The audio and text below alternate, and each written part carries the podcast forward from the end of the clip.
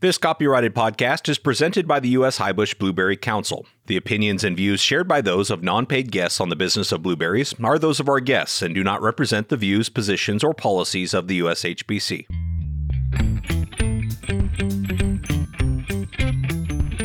The blueberry industry is like no other passionate, resilient, and innovative. This podcast is your source for the latest information on the management, markets, research, and technology related to blueberry production. This is the business of blueberries. Here's your host, President of the U.S. Highbush Blueberry Council, Kasey Cronquist.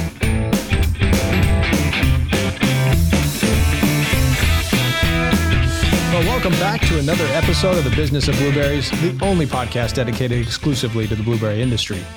I'm back in the office this week after a fantastic week in Michigan, followed by a week of vacation. We have a lot of exciting interviews planned for this podcast. As we get those recorded, I wanted to share with you part two of last week's episode with Brad Moorer of MBG Marketing. If you haven't listened to last week's episode yet, I highly recommend you do so. Brad has a great perspective on the industry, especially in terms of cooperatives and marketers and the need for everyone to remain focused on grower profitability. As a refresher, Brad took over the role as president and CEO of MBG Marketing from Larry Ensfield this past May. Prior to that, he served as CFO and vice president of MBG's value added business. Today, we resume our conversation by tackling topics of improving flavor, differentiation in the industry, and what Brad sees as important drivers for the future of our industry.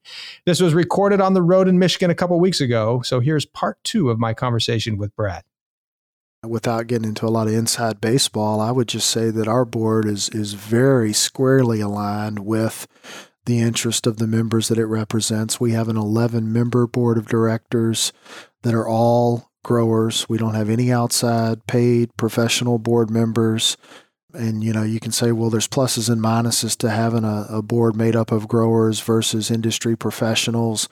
But really i think it's unique to our co-op model that those guys are on the board. And whether you're a thousand acre grower or a 40 acre grower you have the opportunity to run for the board of directors. We have an election once a year where we elect uh, members from the various producing regions in accordance with our bylaws. And you know the other thing is the transparency. We publish our financial statements every year for all of our members to see literally every penny that comes in the door and where it goes out and who it's paid to.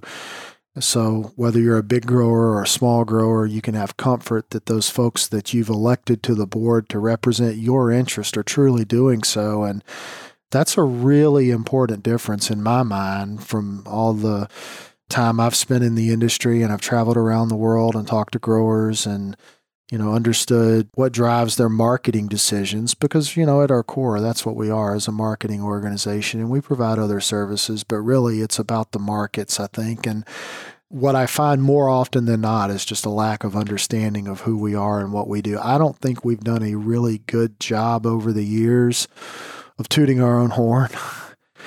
it's not really in our DNA as farmers or employees at the co op. We have a worldwide brand a world class marketing company that we own one third of in Naturipe Farms. They're the largest blueberry marketer in the world. I think it's second largest strawberry, blackberry, and raspberry by market share, but a billion plus dollar entity. And so, you know, we certainly have folks that are out front and on the the marketing side, but it's not really in our DNA to tell our story. And that's something that I think that we see within the the grower community is you guys are MBG. Remind me like what it is exactly you do, and so when we have that opportunity, we take advantage. And more often than not, once folks understand who we are and our model, what I, I like to call it our value proposition, you know, a lot of times it's well, how much does it cost to be a member, and we go through that and they say, well, what do I get for that, uh, for my membership dues and the operating costs, the commission rate, essentially, that you charge to sell my fruit? And we list out all of the services. You know, it's not just a marketing firm. We've got a proprietary breeding program that may, in fact, be our most valuable asset. We've got a world class frozen fruit and vegetable brokerage business that we're a majority owner in that is one of the fastest growing companies in its space. We also have investments in uh, our Naturipe family of companies, whether it's Naturipe Farms, Naturipe Brands, which is the holding company that owns the rights to the Naturipe label itself. Maybe we could talk a little bit about that. I mean, for our audience who's not familiar with the relationship you're describing, you're part owner of Naturipe. Yeah, so. so there's four partners in the Naturipe family of companies, and what we refer to as the mothership is the Fresh Berry Sales Company. It's Naturipe Farms. It was originally called Global Berry Farms. It was a partnership between MBG Marketing, Hortifruit, and Naturipe Berry Growers out of Salinas, California. And then it evolved when NBG, Naturipe Berry, came in. We said, hey, that Naturipe name sounds a little more catchy than Global Berry Farms. How about that? And so we changed our name. That's probably been 18 or 20 years ago. And so now we go to market as Naturipe. Since then, we've taken on an additional partner. The Munger Brothers out of Delano, California, are a, a 10% owner. And so collectively, as I mentioned earlier, we're have the world's largest market share in blueberries and second largest in, in all of the other berry categories. So it's a an entity that served us well over the years and you know as the world has become a global marketplace obviously and now it's 52 week a year fresh availability for all commodities that we ship. I think the vision at one time was every berry, every way, every day. So if you want it fresh or frozen or puree or concentrate or juice, or you want a blackberry or strawberry, raspberry, you know, every berry, every day, every way. And that was really the competitive advantage that Naturipe was founded upon. But today there's a number of companies that have seen the success in the marketplace that that strategy's really resonated with the retail buying community. And so, you know, today that's no longer really a competitive advantage. There's a half a dozen or so other folks that can make the same claim. But as I look to the future, I believe it's really around one thing and, and one thing only. And I think it's proprietary genetics. When I tour the country and I see the what I'll call the legacy varieties that are being grown in Florida and Georgia and North Carolina, New Jersey, Indiana, Michigan, California, Washington, Oregon, British Columbia. Those are the primary states that we operate in. So those are the the production mix that I'm familiar with. You know, there's a lot of um, genetics that are are still commercially viable. Don't get me wrong, but there is uh, newer, better stuff coming down the pipeline. And whether you're an MBG member and you have access to our Berry Blue program, or you're an independent grower that maybe is aligned with a, a Fall Creek or one of the university public breeding programs, I think the future of the industry is in delighting the consumer every day. And you want to make sure that when they eat a blueberry, their first reaction is, oh my goodness, what an experience, what an explosion of flavor. You know, we all know the health benefits, more and more consumers, and the job Kasey and his team are doing, getting that message out to the world.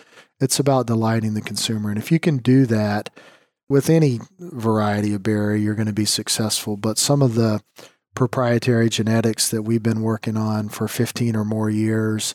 And this has been through your your Berry Blue program. So this is a part of your overall company structure, or, or did you say it's a separate company that's wholly owned by MBG. So we own 100% of, of Berry Blue today. It originally began as a partnership with our Naturipe partners at Hortifruit. And for many years, we had one combined program that focused on the low chill, no chill varieties that are more of the southern high bush that are grown throughout the southern United States and Latin America. And then you had the mid to high chill varieties that are more prolific here in the northern climates. About 18 months or so ago, we decided that Hortifruit would focus on the low chill varieties. We would focus on the high chill. So we actually split the program. They're doing some things a little bit differently on uh, the genetics at their place, but it's something that we are just fiercely committed to at MBG, and we believe it is the future for the growers that we represent, and and frankly for the industry too. But we just think everybody needs to, as they're reevaluating the next generation of their farm, because for a lot of these southern high bush cultivars, you may get a 15 maybe 15 year life cycle on average, let's say for a plant that you put in the ground, 30 plus years on a northern high bush. These are generational decisions that you're making, and it's becoming more and more costly to invest in an acre of production blueberries. You know, it can be north of $25,000 per acre to really do it right. So it's a significant investment for most family farms. It's a generational investment. So you want to get it right. And uh, that's where we really help a grower understand what's their variety production mix today? What does it need to look like five years, 10 years, 30 years from now? And maybe Berry Blue has a part to play in that, maybe some of the others, but it's about delighting the consumer because if we can all do that as an industry, the growth in consumption continues to either keep pace with or even outpace the increase in production, then we're going to have healthy markets into the future. As soon as the consumption begins to slow down and the production growth outpaces that, and you get an imbalance in supply and demand, is when, as a commodity, as an industry group, we're all going to have tough times. And we think a lot about those things internally, and we have a lot of discussions with our board and our grower mix about the state of the industry. So I'm going to jump right in here to cut to this week's crop report. Many areas have wrapped up their peak season, but as you know, the Pacific Northwest is still going strong, and we've got some fruit coming in from both Peru and Mexico. So here, once again, is your blueberry crop report. It's time now for your blueberry crop report, an update on crop conditions and markets from important blueberry growing areas. Today you'll hear from Doug Kramer in Oregon, Brian Sakuma in Washington, and Mario Ramirez in Mexico. This was recorded on August 10th, 2022. This is Doug Kramer reporting for Oregon. We got a cooler week this week than last week. Last, last week was still really warm for us. It has really accelerated the ripening of our fruit.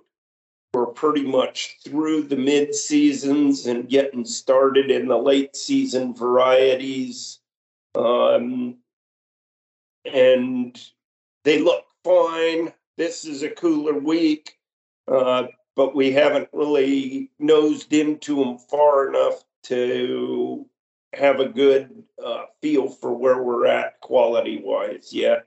But I do anticipate that things are going to look good now that the weather has cooled down. Uh, yields are still coming in light but on the fresh side, uh, people are moving as much fruit fresh as what the packing lines can handle. And probably the end that's getting shorted the most right now is the processed side. And things are going along. Probably got up to another month uh, of production out of Oregon. And so we're looking forward to cooler weather and good quality.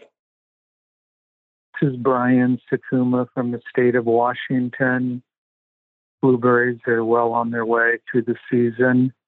Uh, Eastern Washington is probably on the last part of their leg of harvest. They're finished Draper into Calypso and probably in the next week, uh, looking at the the final uh, late varieties of Aurora and Last Call.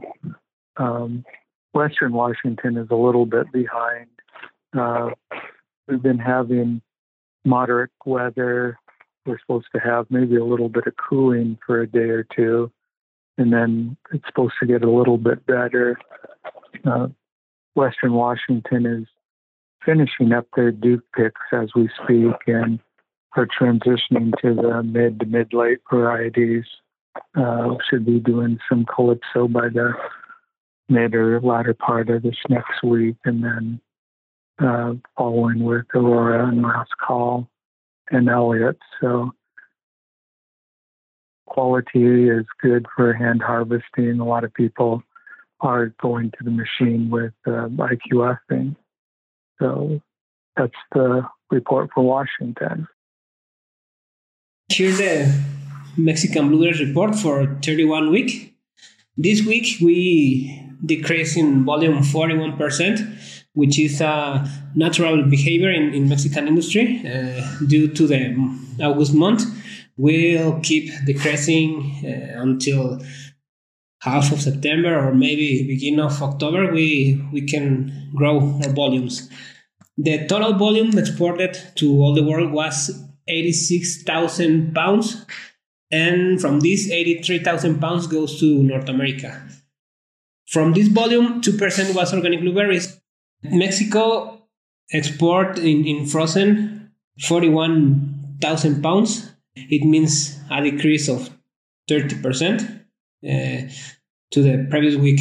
And the temperatures continue high and and we keep with the range, but there are no affectations reported. That's all in our report. Well, thanks so much to our busy growers and colleagues who take time to participate in these reports. As a reminder, you can go to the new USHBC website where you'll find our Data and Insights Center to see more data of what's happening in the blueberry industry. We have added a lot more features to this dashboard, including USDA shipping, price and movement, retail category performance, Nielsen monthly retail sales report, and much, much more. You also notice that we've added the uh, 2021 impact report. So make sure you go to ushbc.org forward slash data to check all that out. Now back to my interview with Brad Moorer of MBG Marketing. So let's talk about that global marketplace from your vantage point. I know Naturipe, but as a co-op, is there a culture of exporting? Yeah, we we have export business on both the East Coast and the West Coast. Not a lot from the Midwest for logistical reasons, obviously. I mean, you know, Canada is an export market technically, but I guess I'm really talking EU and, and Pacific Rim. We have very significant export markets for U.S. production within the MBG network that has been very good business for us over the years.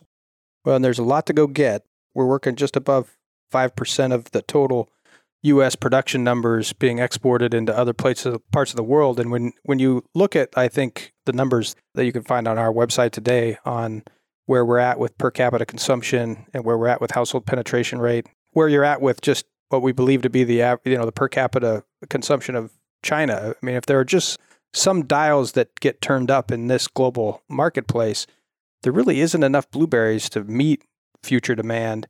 You know, should that demand be successfully generated. I'm going to sound like a broken record again here because you know the the only reason that we haven't exploited export sales markets at an even greater rate is uh, the amount of available fruit that has the quality. And for folks that are listening to this podcast, you're in the industry, it doesn't have the legs, right? To ship to those markets, it's maybe five to 10% of our total production on an annual basis has got the legs for export. And, you know, what's the number one determinant of fruit quality? Well, a lot of it is genetic, right? And so obviously horticultural practices and weather and fruit handling and, and the cold chain, there's a lot of other factors downstream, but it all begins at the field level and it's varietal.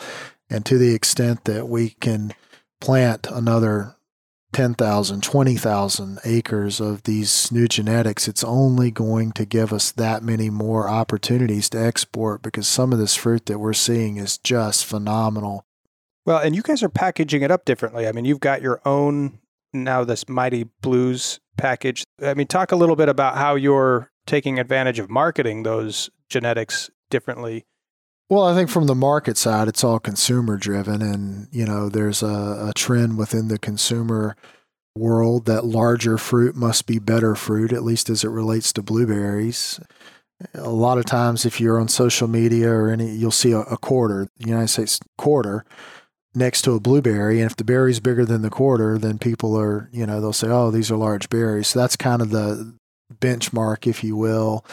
It's 19 millimeters or above is what we consider a large berry. I think most in the industry probably do too, between 19 and 23 millimeters. And the consumer has demonstrated that they're willing to pay a premium for those larger berries. And again, it comes back to variety. Some are really large but don't have a good flavor. You know, maybe they're 22 millimeters on average, but they taste like cardboard. And so you've got to have a large berry with the right flavor profile, the right firmness, the right ability to ship to to different markets. And if you have that combination, then there are consumers in the marketplace that are willing to pay a premium for that fruit. And we do take advantage of that. There are other folks in the industry that are shipping consistently large size packs. So, you know, it's like anything else. Um, today that's really good business. And I think that as these proprietary genetics make their way into the, the marketplace more and more, it's going to come less of a competitive advantage than what it is today. But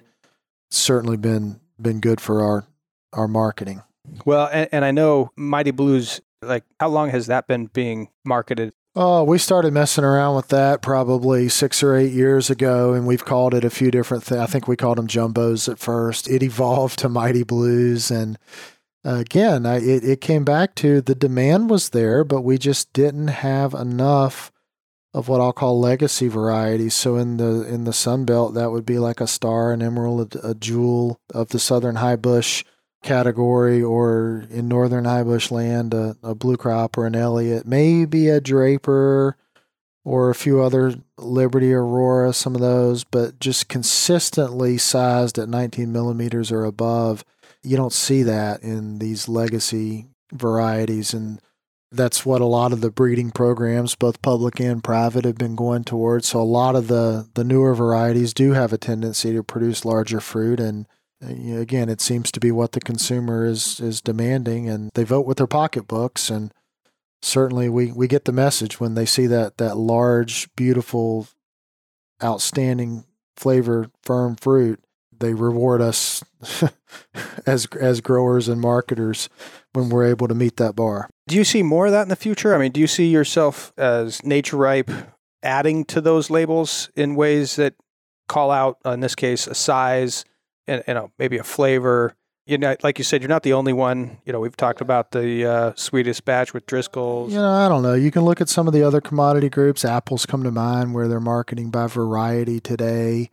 Well, and I'm not saying market by variety, but do you see where there will be the ability in the future for flavor profiles to come forward. I think, you know, we talked this afternoon and we had a breeders roundtable and Patricio was talking about categories, you know, where you've got the jumbos, but the other category could be flavor, but there's basically these these tiers of what the consumer can experience. So maybe you could talk like is there a future in that from your perspective? Well, I don't know. I think it depends on how good of a job industry associations like USHBC and others can educate the consumer. You know, if you make it too complicated and you say, "Well, we've got we have this platform of blueberries that have a flavor profile from extremely tart to extremely sweet and everything in the middle and this is how we're going to characterize it."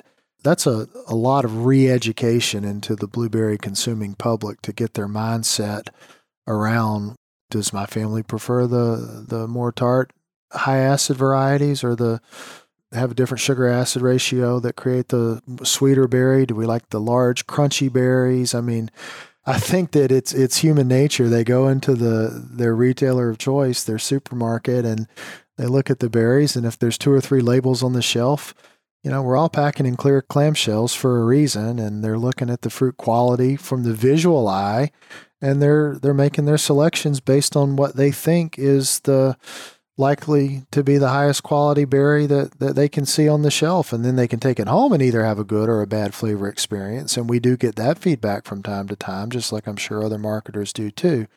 But i guess i'm not sure how you you educate an entire consumer group around that given the resources that we have today. I mean, certainly flavor is one of the most important attributes that us and others are, are breeding towards.